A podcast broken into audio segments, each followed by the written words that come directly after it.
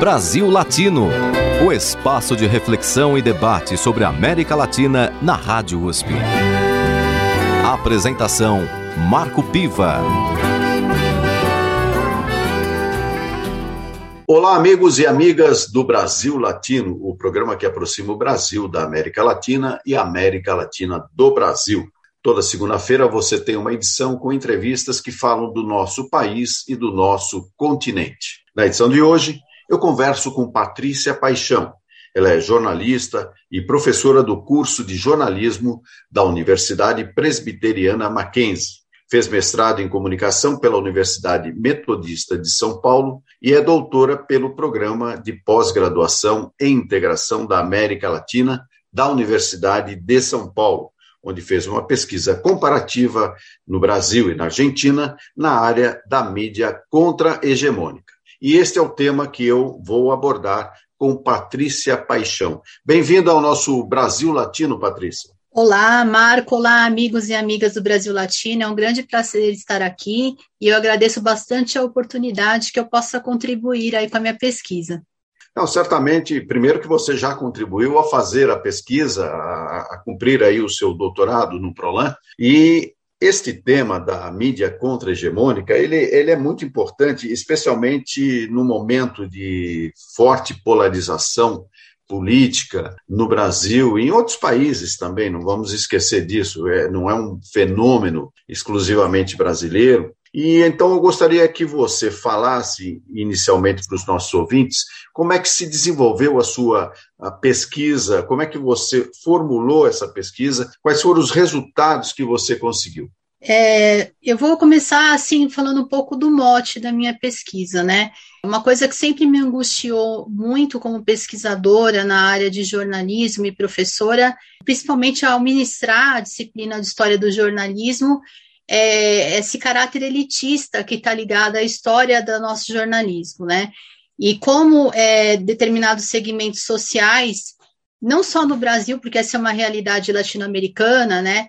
Mas falando especificamente do Brasil, como a população é, preta e parda, os povos do, descendentes dos povos originários, as mulheres, a população LGBTQIA+, e outros, né?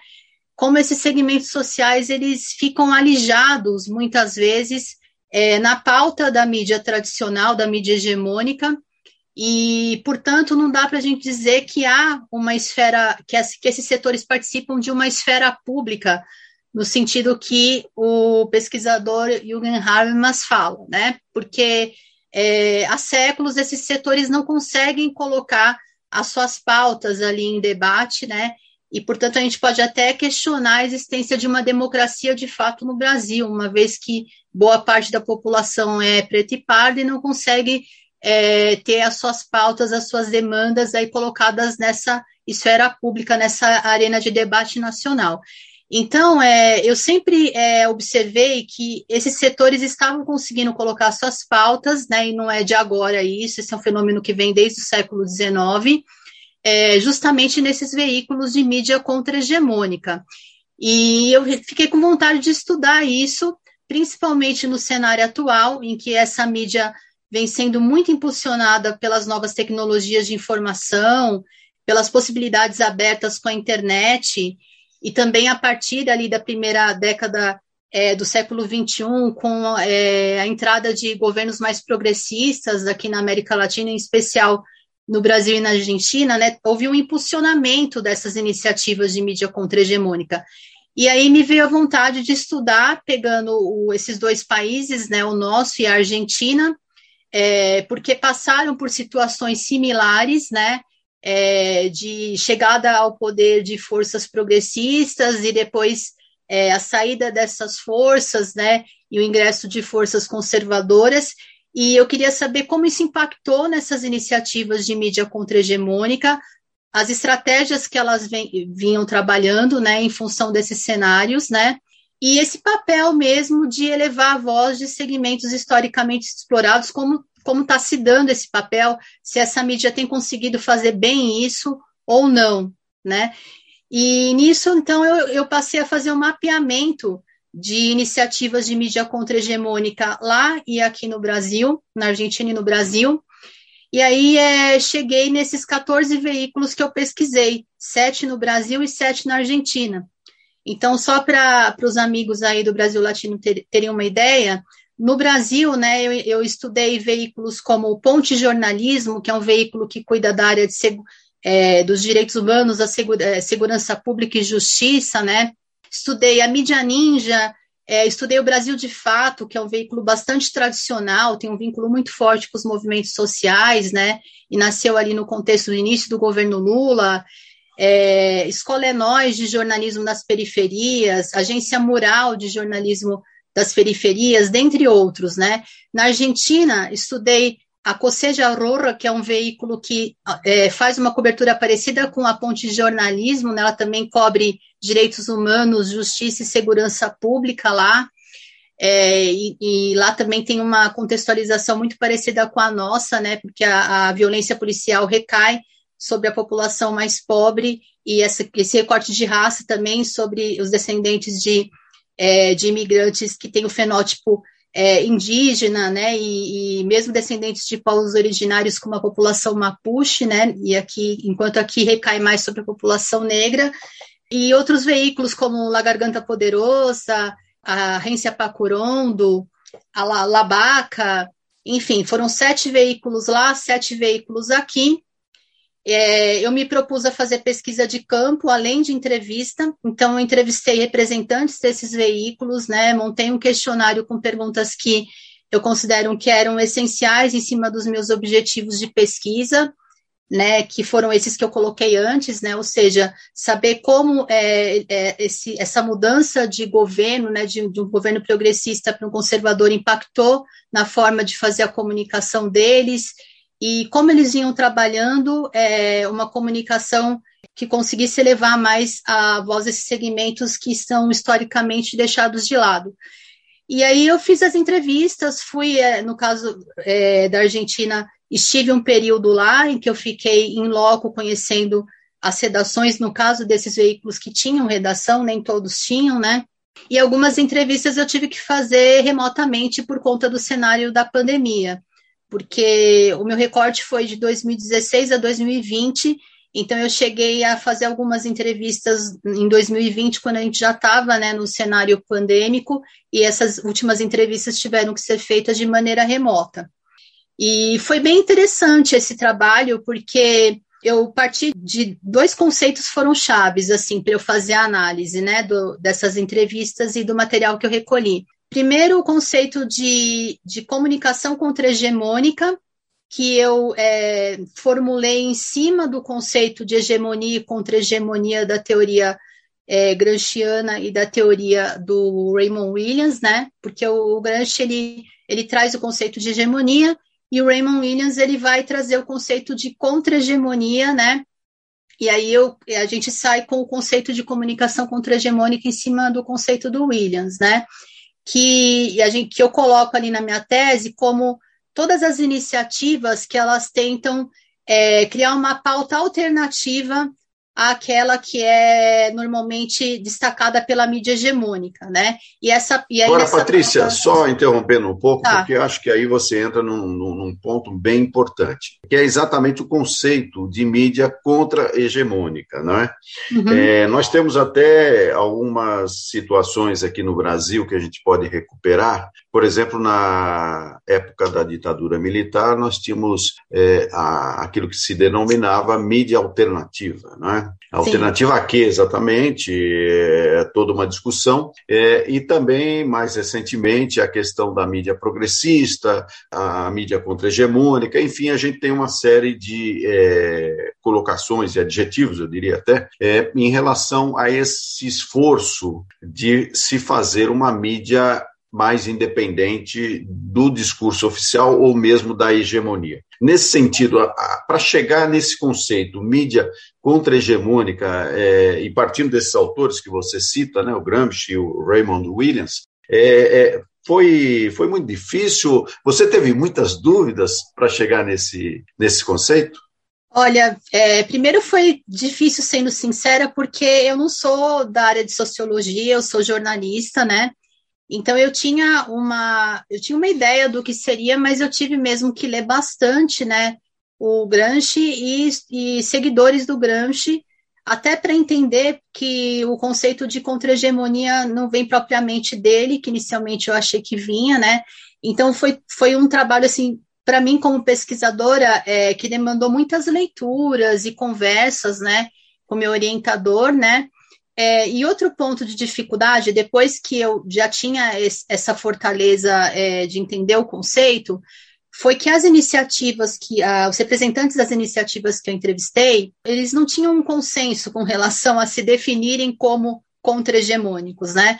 Aliás, essa, essa foi uma das coisas que eu aponto na minha tese, que não há uma nomenclatura única na maneira como essas iniciativas se definem.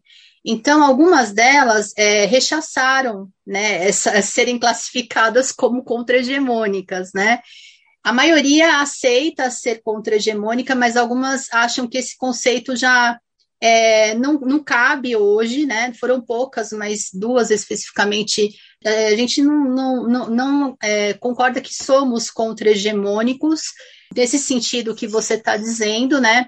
Porque, na verdade, a gente apresenta é, uma pauta que não fica, não fica é, conectada com a. não faz uma oposição direta à pauta da mídia hegemônica, né? E, e outras se, de, é, se declararam como iniciativas de mídia independente, outras como mídia popular, né? Então eu senti que não há uma, um consenso assim hoje no campo da comunicação contra-hegemônica é, em relação à maneira como essas iniciativas é, se classificam, né?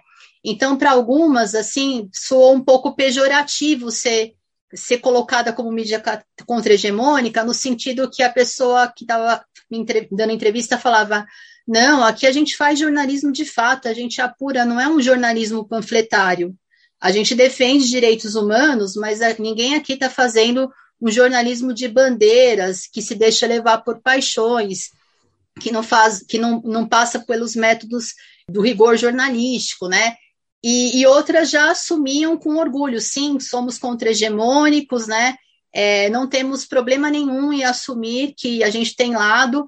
Então eu senti assim uma, uma certa dificuldade, mas aí isso na verdade para mim depois eu pensei isso não é uma dificuldade, isso na verdade é um dos resultados da minha pesquisa. É interessante que eu exatamente destaque que hoje não há um consenso entre essas iniciativas nessa classificação. Só que eu como pesquisadora eu tinha que assumir um lado ali. E eu chamo essas iniciativas sim de contra-hegemônicas, né? Porque se a gente for pegar o conceito do, do, do Raymond Williams, né, ele vai chamar de iniciativas contra-hegemônicas aquelas que, de alguma forma, tentam criar uma fissura nas estruturas de, nas estruturas de poder que dominam, que dominam é, no momento a hegemonia, né, que tem a hegemonia do momento. E, e elas sempre tra tentam trazer pontos de vista alternativos àqueles que são passados pela mídia hegemônica. E eu acho que todas essas iniciativas, mesmo as que falam que não faz, que não, não são contra-hegemônicas, elas atuam nesse sentido, né? Então, por isso que eu coloquei é, essas 14 iniciativas dentro dessa classificação.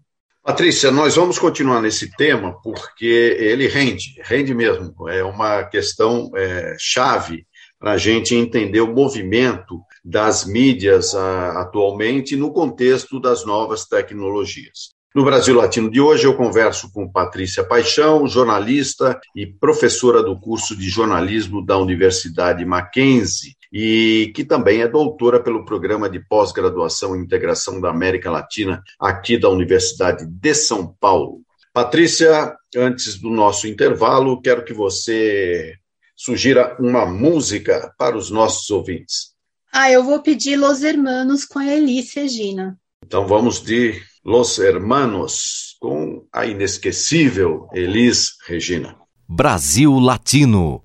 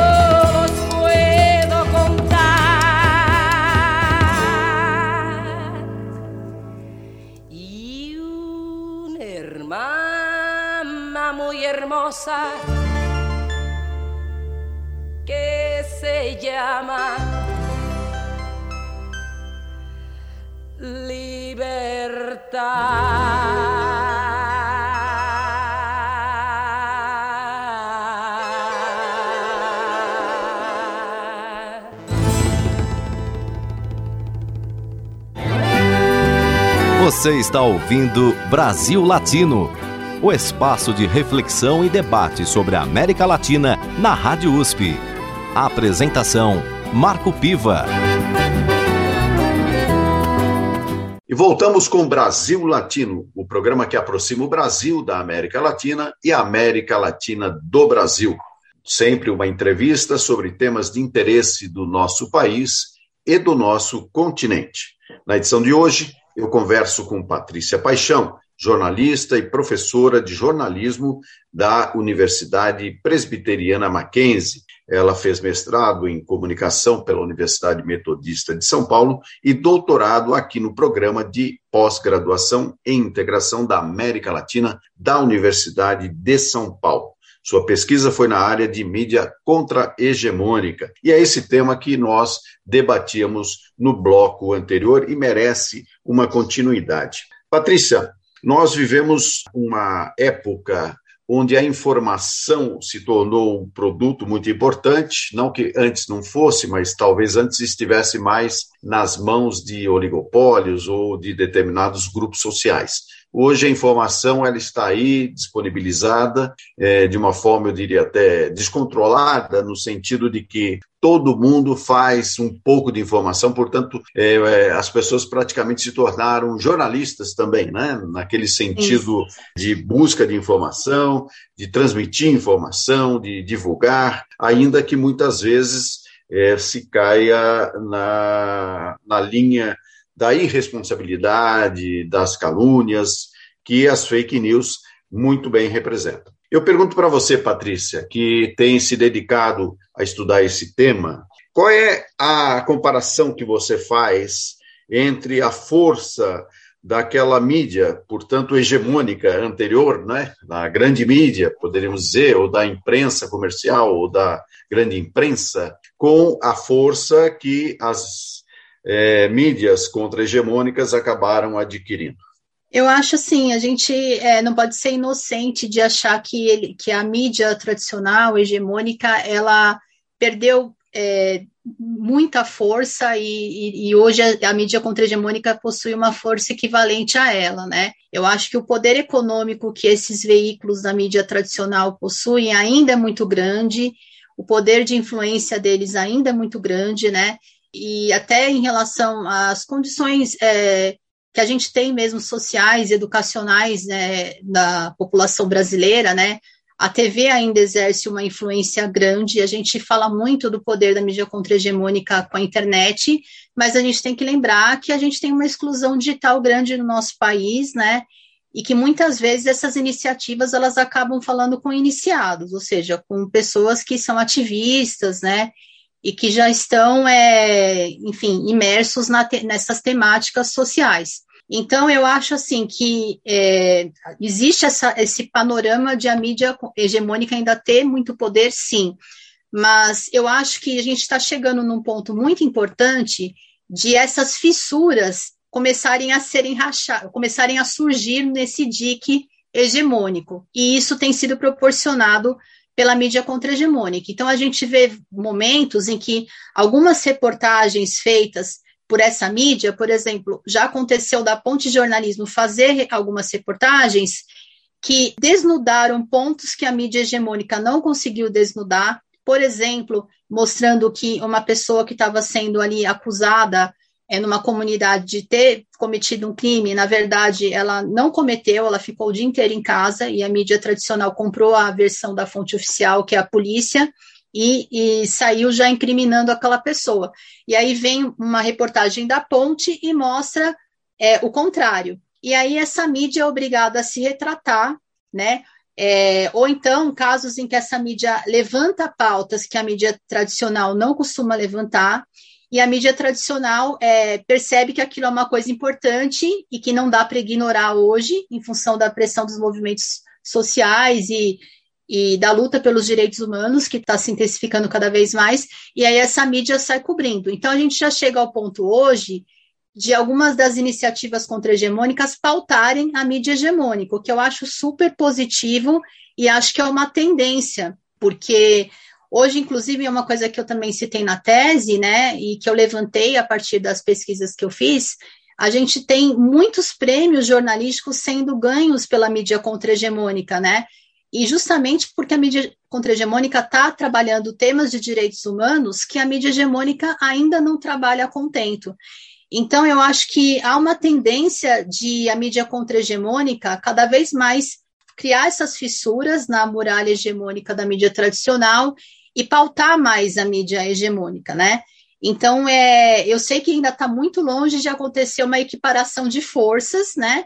mas eu acho que a gente está começando a fortalecer isso. E lógico que nesse cenário, essas possibilidades da internet de você criar um perfil numa rede social, né, ou, ou criar um podcast e, e, começar esse trabalho de comunicação sem ter grandes gastos, ajuda demais, né? Porque, por exemplo, você falou da imprensa alternativa, né?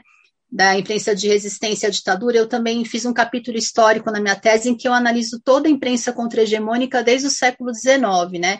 E, e, uma parte eu falo da imprensa da época da ditadura, dessa imprensa alternativa, jornais com opinião, movimento, Pasquim, Brasil Mulher, dentre outros, né? E uma dificuldade que eu, uma diferença, na verdade, que eu percebo daquela época para hoje é que você é, tinha que imprimir aqueles jornais, né? E isso, querendo ou não, era gasto. E tanto que muitos jornais da época da ditadura, eles deixaram de existir porque você não, não tinha é, grana para continuar mantendo aquilo. Com exceção de um ou outro que durou mais tempo, porque tinha essa preocupação com a parte financeira, havia muito um pudor também naquela época por parte das pessoas que faziam a contra-hegemonia na comunicação, de pensar que aquela mídia precisava ser sustentada economicamente, né? Então era uma coisa muito apaixonada, é, em termos assim de ah, não, temos que fazer um jornalismo hegemônico de paixão aqui, não para ganhar dinheiro e sustentar o veículo. Diga. Inclusive, eu lembro aqui, você falando isso, do Jornal da República, que foi uma iniciativa onde tinha, sem dúvida nenhuma, o melhor quadro de jornalistas de toda a história da imprensa brasileira, e, no entanto, não durou muito tempo exatamente por isso, porque é, não houve uma preocupação é, em dar sustentabilidade financeira para uma iniciativa que poderia ter sido é, revolucionária do ponto Exato. de vista do jornalismo brasileiro. Né? É esse ponto que eu sempre lembro e que acho que também nos remete a uma questão que eu quero perguntar para você, Patrícia, é, em relação à sustentabilidade desses, desses canais, dessa mídia contra-hegemônica, porque há um, um processo, por um lado, de facilitação de uso de recursos das plataformas que estão lá disponibilizadas, mas, por outro lado, é necessário se fazer um jornalismo que também possa ter sustentabilidade. Como é que você vê essa questão? Então, né, eu ia até chegar nesse ponto, porque assim, é, como eu disse lá, lá atrás, na época da ditadura, né, existiram até polêmicas grandes, assim, por trás de alguns jornais, é, com opinião, assim, rachas mesmo entre as pessoas que faziam, nesse sentido de ter pudor de, de pensar no financiamento do veículo. Hoje, o que eu percebi nas iniciativas que eu estudei, é que algumas delas estão muito desenvolvidas nesse sentido, né? E então elas estão apostando em múltiplas formas de financiamento, né? E assim, sem pudor nenhum, sabe? Eles as, colocando as coisas às claras. Precisamos sustentar isso e a gente vai buscar todos os recursos possíveis, inclusive, inclusive em fundações internacionais, né?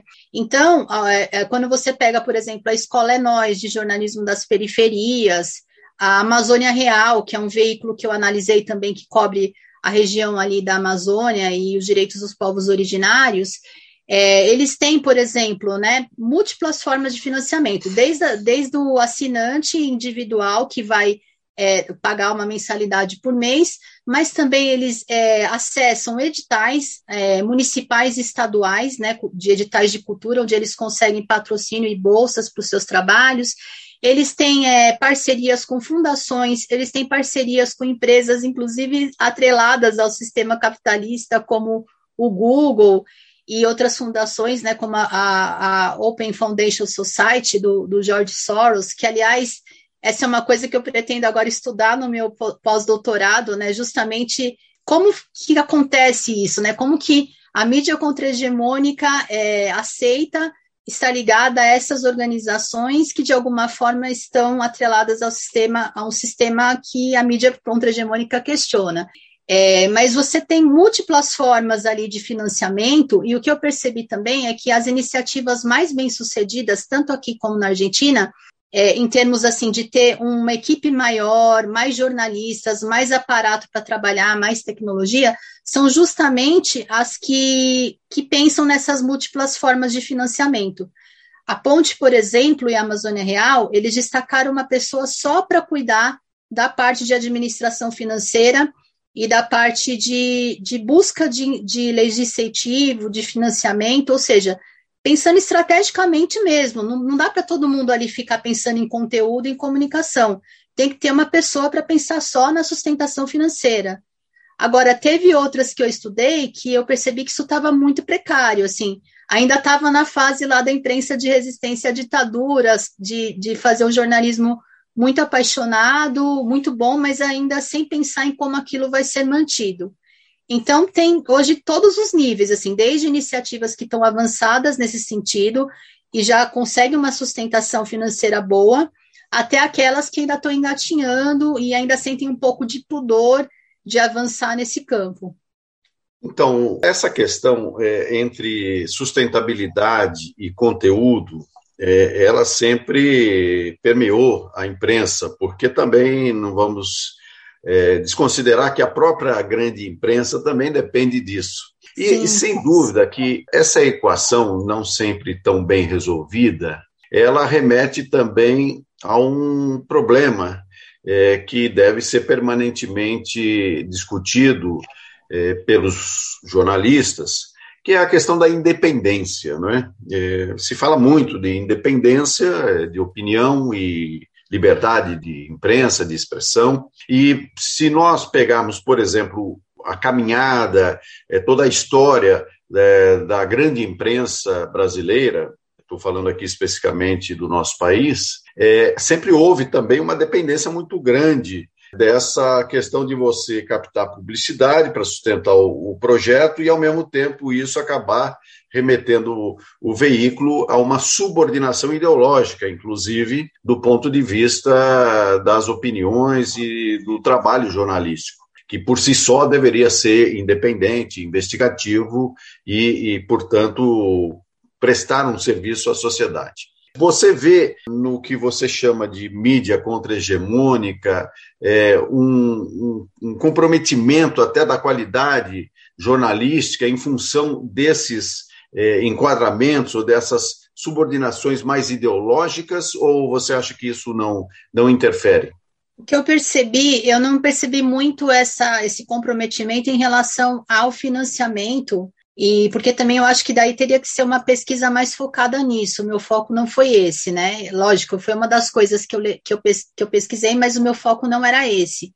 Agora, o que eu percebi, e isso apareceu nas falas dos entrevistados, eu pude observar também é, no cruzamento né, do conteúdo que eu levantei entre, entre os veículos, é que existem alguns veículos que eles é, têm um, um, um, comprometimento que realmente é um pouco menor com a questão do rigor jornalístico, da apuração, da checagem das informações, né? Eles pendem um pouco mais para a militância e um pouco menos para o rigor jornalístico, né? E, e, isso eu acho um, um pouco preocupante, porque eu acho que, lógico, mídia contra-hegemônica, você tem um lado ali, né? É, você abraça os direitos humanos e tem que ser assim, tem que ter pautas alternativas ao que a mídia tradicional está trazendo, tem que ser assim, essa é a natureza da mídia contra-hegemônica. Mas eu acho que isso não prescinde é, do rigor jornalístico. Então, algumas iniciativas é, que eu é, pude pesquisar, elas têm uma capilaridade muito grande, por exemplo, de receber vídeos e conteúdos do Brasil inteiro, como a Mídia Ninja, né? E eles são defensores dessa capilaridade, eles acham que tem que ser assim, descentralizado, para dar espaço para todo mundo, só que ao mesmo tempo, né, é, eles não têm tanta. É, eu percebi que eles não têm tanto rigor na checagem dessas informações, né? Claro, estou falando isso aqui até um pouco responsavelmente, porque eu não fiquei lá todo dia, né? Mas eu digo assim, na própria, no, pelo que o próprio representante da mídia me falou, de como é o processo ali para um conteúdo e para o ar, e comparando com outro lugar que eu fiz entrevista, né, da maneira como a pessoa me falou que é o processo, né, é, eu percebi que em determinados lugares era muito mais, é, tinha uma preocupação muito maior com a informação que ia ser levada para o ar, com a checagem dessa informação, do que outros, né? Então, é, eu percebi essa diferença, né? Mas é, na tese mesmo eu, eu, coloco que, por outro lado, esse aspecto da capilaridade da, de veículos como a Ninja é fantástico, porque você abre assim um, um leque para pessoas que normalmente não participam do processo de produção jornalística participarem. E eu acho isso super importante também, que é que aí eu trabalho um conceito de um outro professor aqui da Universidade de São Paulo, o professor Denis de Oliveira, que é o, o conceito de comunicação emancipatória, né?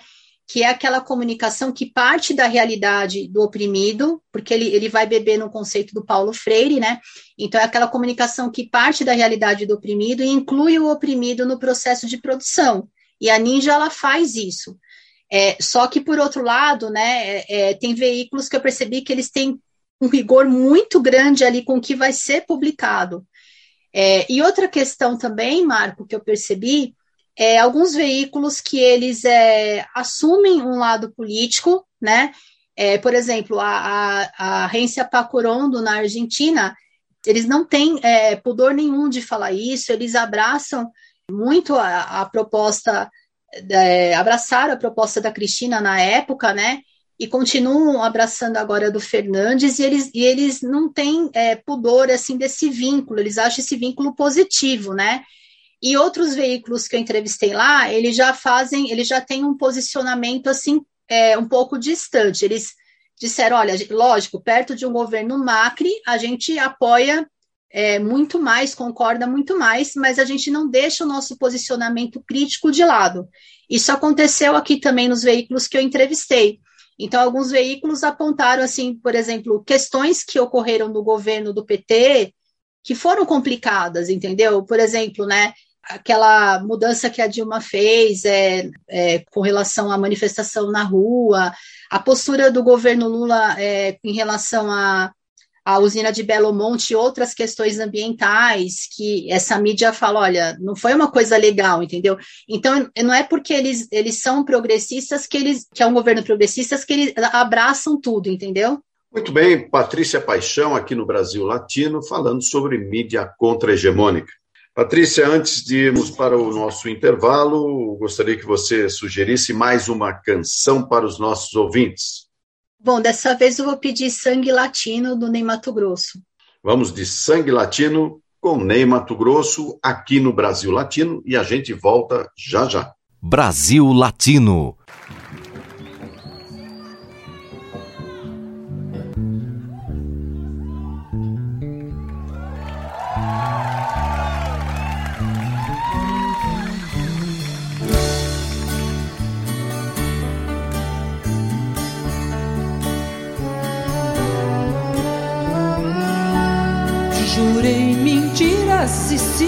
Sozinho. Assumo os pecados.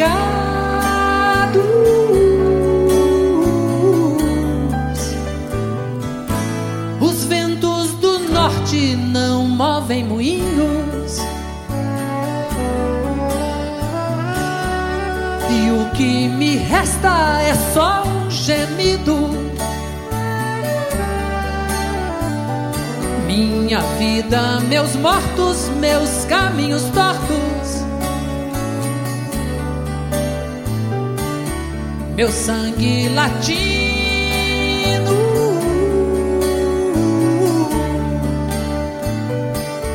Minha alma cativa.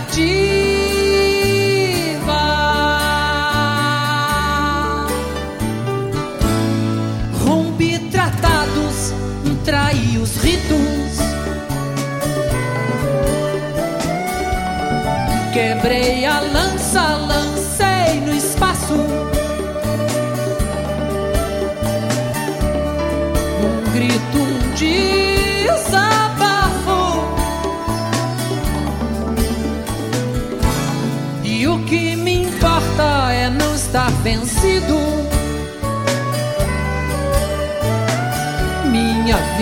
Meus mortos,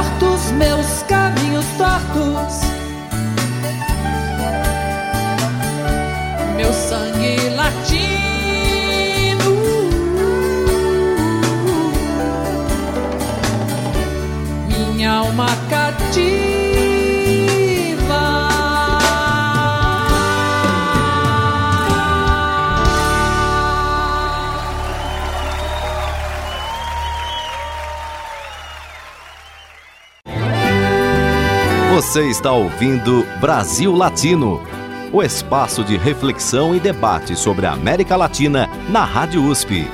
A apresentação: Marco Piva.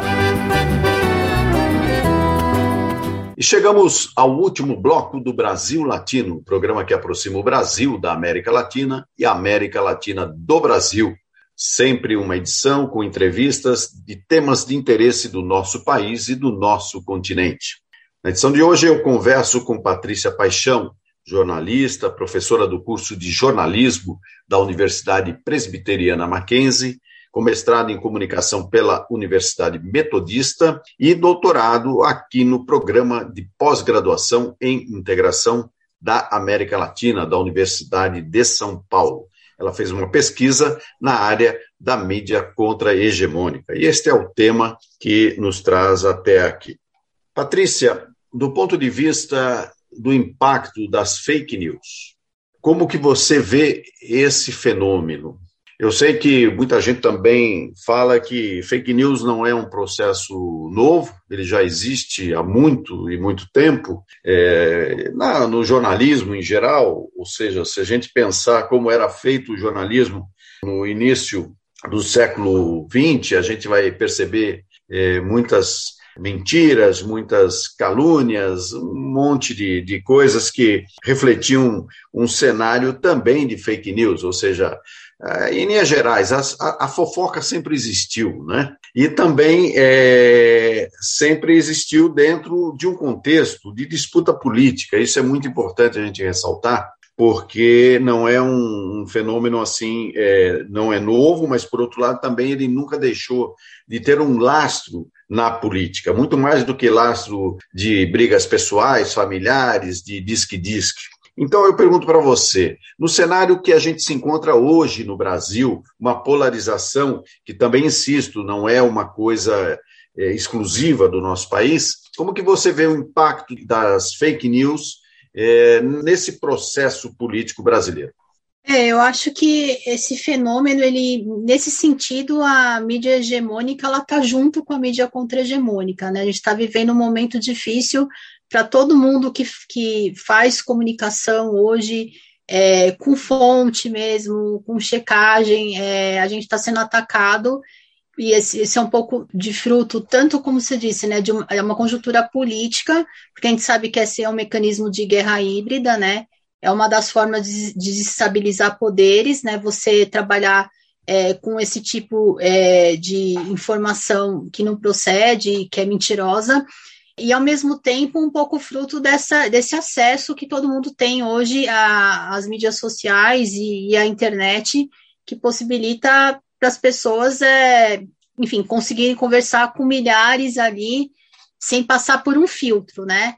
Como seria dentro da redação do veículo eu acho que tá que é um cenário muito complicado, assim, é, eu acho que mais até talvez para a mídia contra-hegemônica, porque a priori a mídia contra-hegemônica ela tende a ser vista como uma mídia militante. Então, hoje, se a mídia hegemônica já está sendo acusada de militar, né? E quando as pessoas falam, ah, Globo lixo, né? Folha Lixo, longe de ser uma defensora aqui da mídia hegemônica, né? Já, já até tra trabalhei em alguns veículos como a Folha, é, mas assim, a gente sabe que tem jornalistas sérios também na mídia hegemônica, que inclusive eu admiro muito, que fazem um jornalismo é, até próximo do que faz o contra-hegemônico, né? É, e que estão sendo atacados, que estão é, sendo acusados de serem é, partidários, né? De, de serem militantes de esquerda, e não tem o seu trabalho considerado. Acho que todo mundo hoje tem pessoas na família ou conhecidos que, que dizem é, pérolas como essa, né? Que, que os jornalistas são comunistas, que não, não dá para confiar. E a mídia, no que se refere à mídia contra-hegemônica, pior ainda, porque a mídia contra-hegemônica ela já, ela já tem esse ponto de partida de abraçar né, esses setores sociais que normalmente são atacados pelas forças conservadoras então ela já sai com essa ótica, ela já tem essa ótica de militante, então ela é ainda mais atacada por esses grupos, né?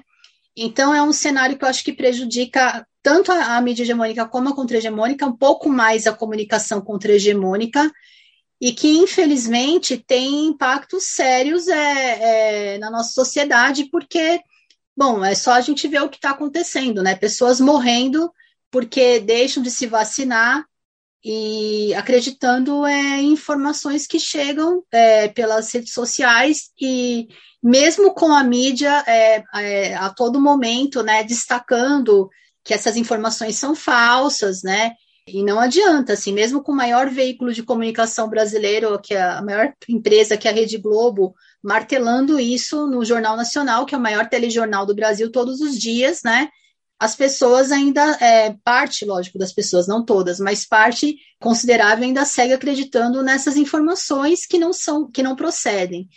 Então, eu acho é, extremamente perigoso. Eu estou, assim, é, alertando muito os meus alunos de jornalismo na faculdade com relação a isso, né? É, da importância de a gente ser mais aguerrido na conscientização das pessoas, né? Usar a nossa função de jornalista para tentar fazer esse trabalho, né, de, de abrir mesmo a mente, mas é complicado, não é, não é um trabalho fácil, e infelizmente eu acho que, que isso é uma coisa difícil de ser resolvida, porque eu acho que só tende a crescer, né, esse acesso das pessoas, e isso eu acho, acho positivo que as pessoas tenham acesso a essas tecnologias, porque isso contribui com a democratização da mídia, Mas, por outro lado, né, é, é, as forças conservadoras elas estão usando muito bem isso é, para minar as pautas progressistas. E, e eu estou vendo uma dificuldade grande de conseguir reverter essa situação. Nesse sentido, todo mundo tem o seu tiozão do churrasco, né? Que a gente Exatamente. denomina, porque são as, os grupos de WhatsApp que acabam é, se proliferando também e repercutindo é, informações falsas é, que, apesar de terem sido checadas por essas agências, né, que agora também é um outro viés importante do jornalismo, uhum. são as agências de checagem, exatamente para que as informações é, tenham um padrão e um rigor jornalístico, né? apesar de tudo isso, essas é, informações falsas acabam circulando e penetrando é, em camadas é, da sociedade que, por sua vez, também acabam reproduzindo. Né? Não é difícil a gente encontrar numa conversa de família é, absurdos é, grandes nesse sentido. Então, você coloca muito bem, porque nós vivemos aí uma guerra híbrida, é, uma guerra nova, né, no sentido da, da, disputa do discurso, e que acaba refletindo na opção política das pessoas inevitavelmente, como foi, é, pegando aqui o exemplo das eleições de 2018, quando a famosa mamadeira de piroca é, foi é, lançada aí como um, um, elemento perturbador da estabilidade eleitoral, não é? Então, nós temos aí um, uma situação e um quadro que eu diria que é novo também, né? no sentido de uma novidade. Como enfrentar isto é um, é um desafio. Inclusive, o, o professor Sérgio Amadeu, que é um, um especialista nessa área da tecnologia, da influência da tecnologia e das disputas que estão por trás destes mecanismos, através das grandes empresas, né, das grandes plataformas, é, sugere que nas eleições deste ano vamos ter as eleições mais sujas que já aconteceram na história do Brasil. Né? Então, é bom realmente a gente prestar muita atenção nesta situação para que a gente também é, possa, de alguma forma, contribuir para o esclarecimento é, daquilo que é ou não fato. Mas, voltando à, à sua tese, que trabalhou a questão da mídia contra-hegemônica, e também pegando a sua experiência como professora de jornalismo, como que você poderia classificar hoje o futuro jornalista? Quer dizer, você dá aula, você vê lá, sente na, na, na sala de aula é, o perfil de cada um. Quem é este novo jornalista no Brasil? O que eu percebo assim é que é, esse novo jornalista ele está mais preocupado com essas. Eu tenho, nesse sentido, eu tenho um ponto de vista positivo. Eu percebo ele mais preocupado, né, com questões relacionadas a direitos humanos, que é um, é, são questões chave para todo mundo que escolhe essa profissão, porque a profissão de jornalista é uma profissão de natureza social, né? É, do que eu percebo, por exemplo, nas minhas, do que eu percebia, por exemplo, nas minhas gerações, né?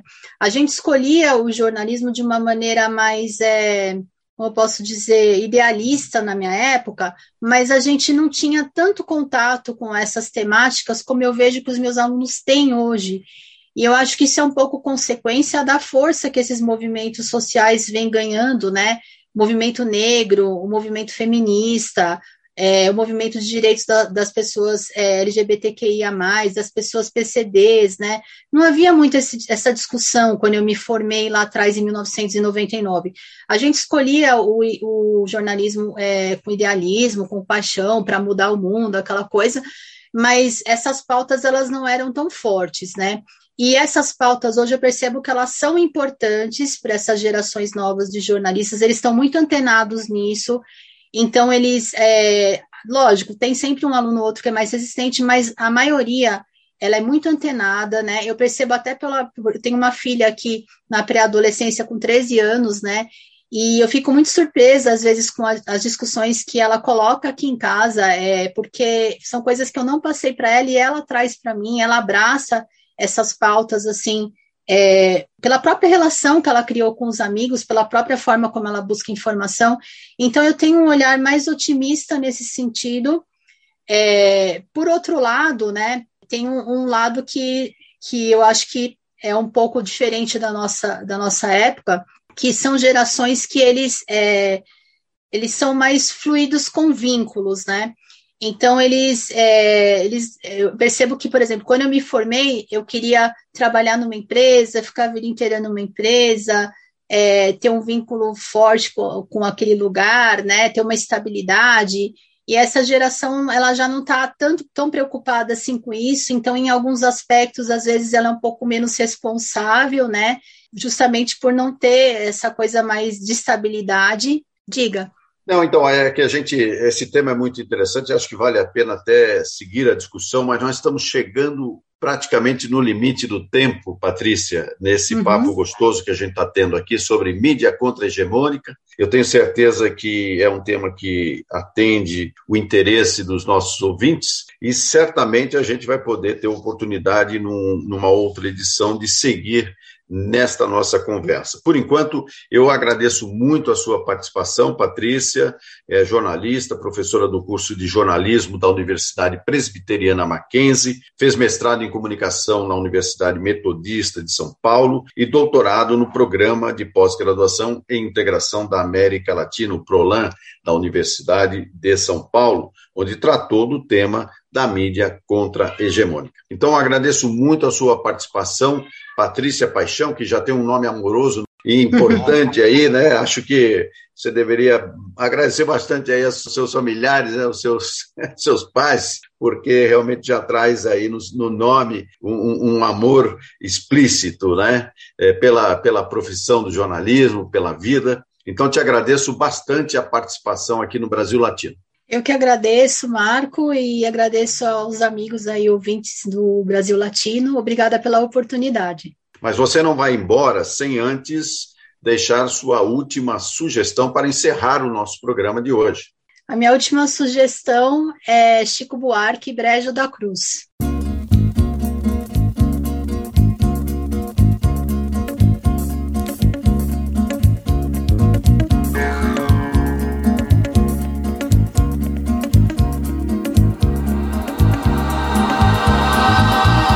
Novidade que tem no brejo da cruz. É a criançada se alimentar de luz. Alucinados, meninos ficando azuis. E desencarnando lá no brejo da cruz. Eletrizados cruzam os céus do Brasil. Na rodoviária assumem formas mil. Uns vendem fumo, tem uns que viram Jesus. Muito sanfoneiro, cego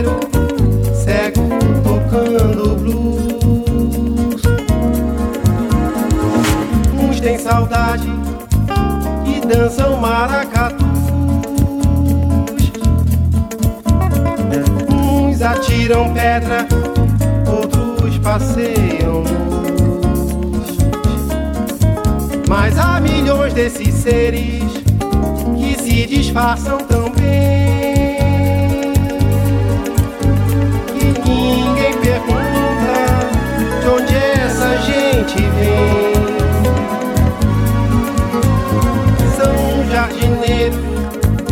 guardas noturnos casais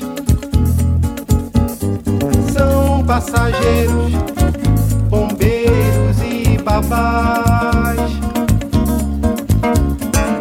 Já nem se lembram que existe um brejo da cruz que eram crianças e que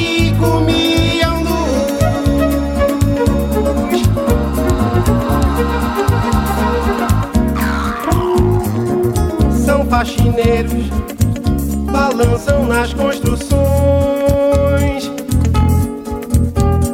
São bilheteiras, baleiros e garçons. Já nem se lembram que existe no brejo da cruz que eram crianças e que comiam luz.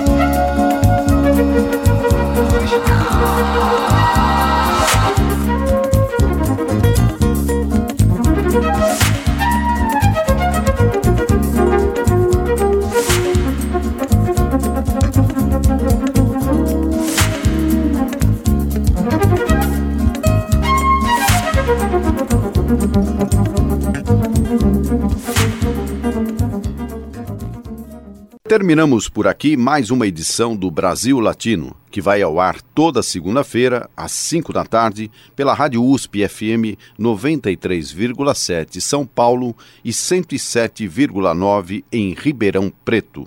Nosso programa tem a produção de áudio de Benê Ribeiro, produção de Alexandre Veiga, assistente de produção Ítalo Piva e curadoria musical Carlinhos Antunes. Você pode ouvir todas as edições do Brasil Latino em formato de podcast em soundcloud.com brlatino e também nas principais plataformas de áudio. Acompanhe conteúdos exclusivos na nossa página no Facebook. Basta procurar por Brasil Latino. E se quiser falar com a gente, escreva para ouvinte@usp.br, repetindo ouvinte@usp.br. O Brasil Latino fica por aqui e eu espero sua audiência em nossa próxima edição. Um abraço latino-americano e até lá. Você ouviu Brasil Latino, o espaço de reflexão e debate sobre a América Latina na Rádio USP. Apresentação Marco Piva.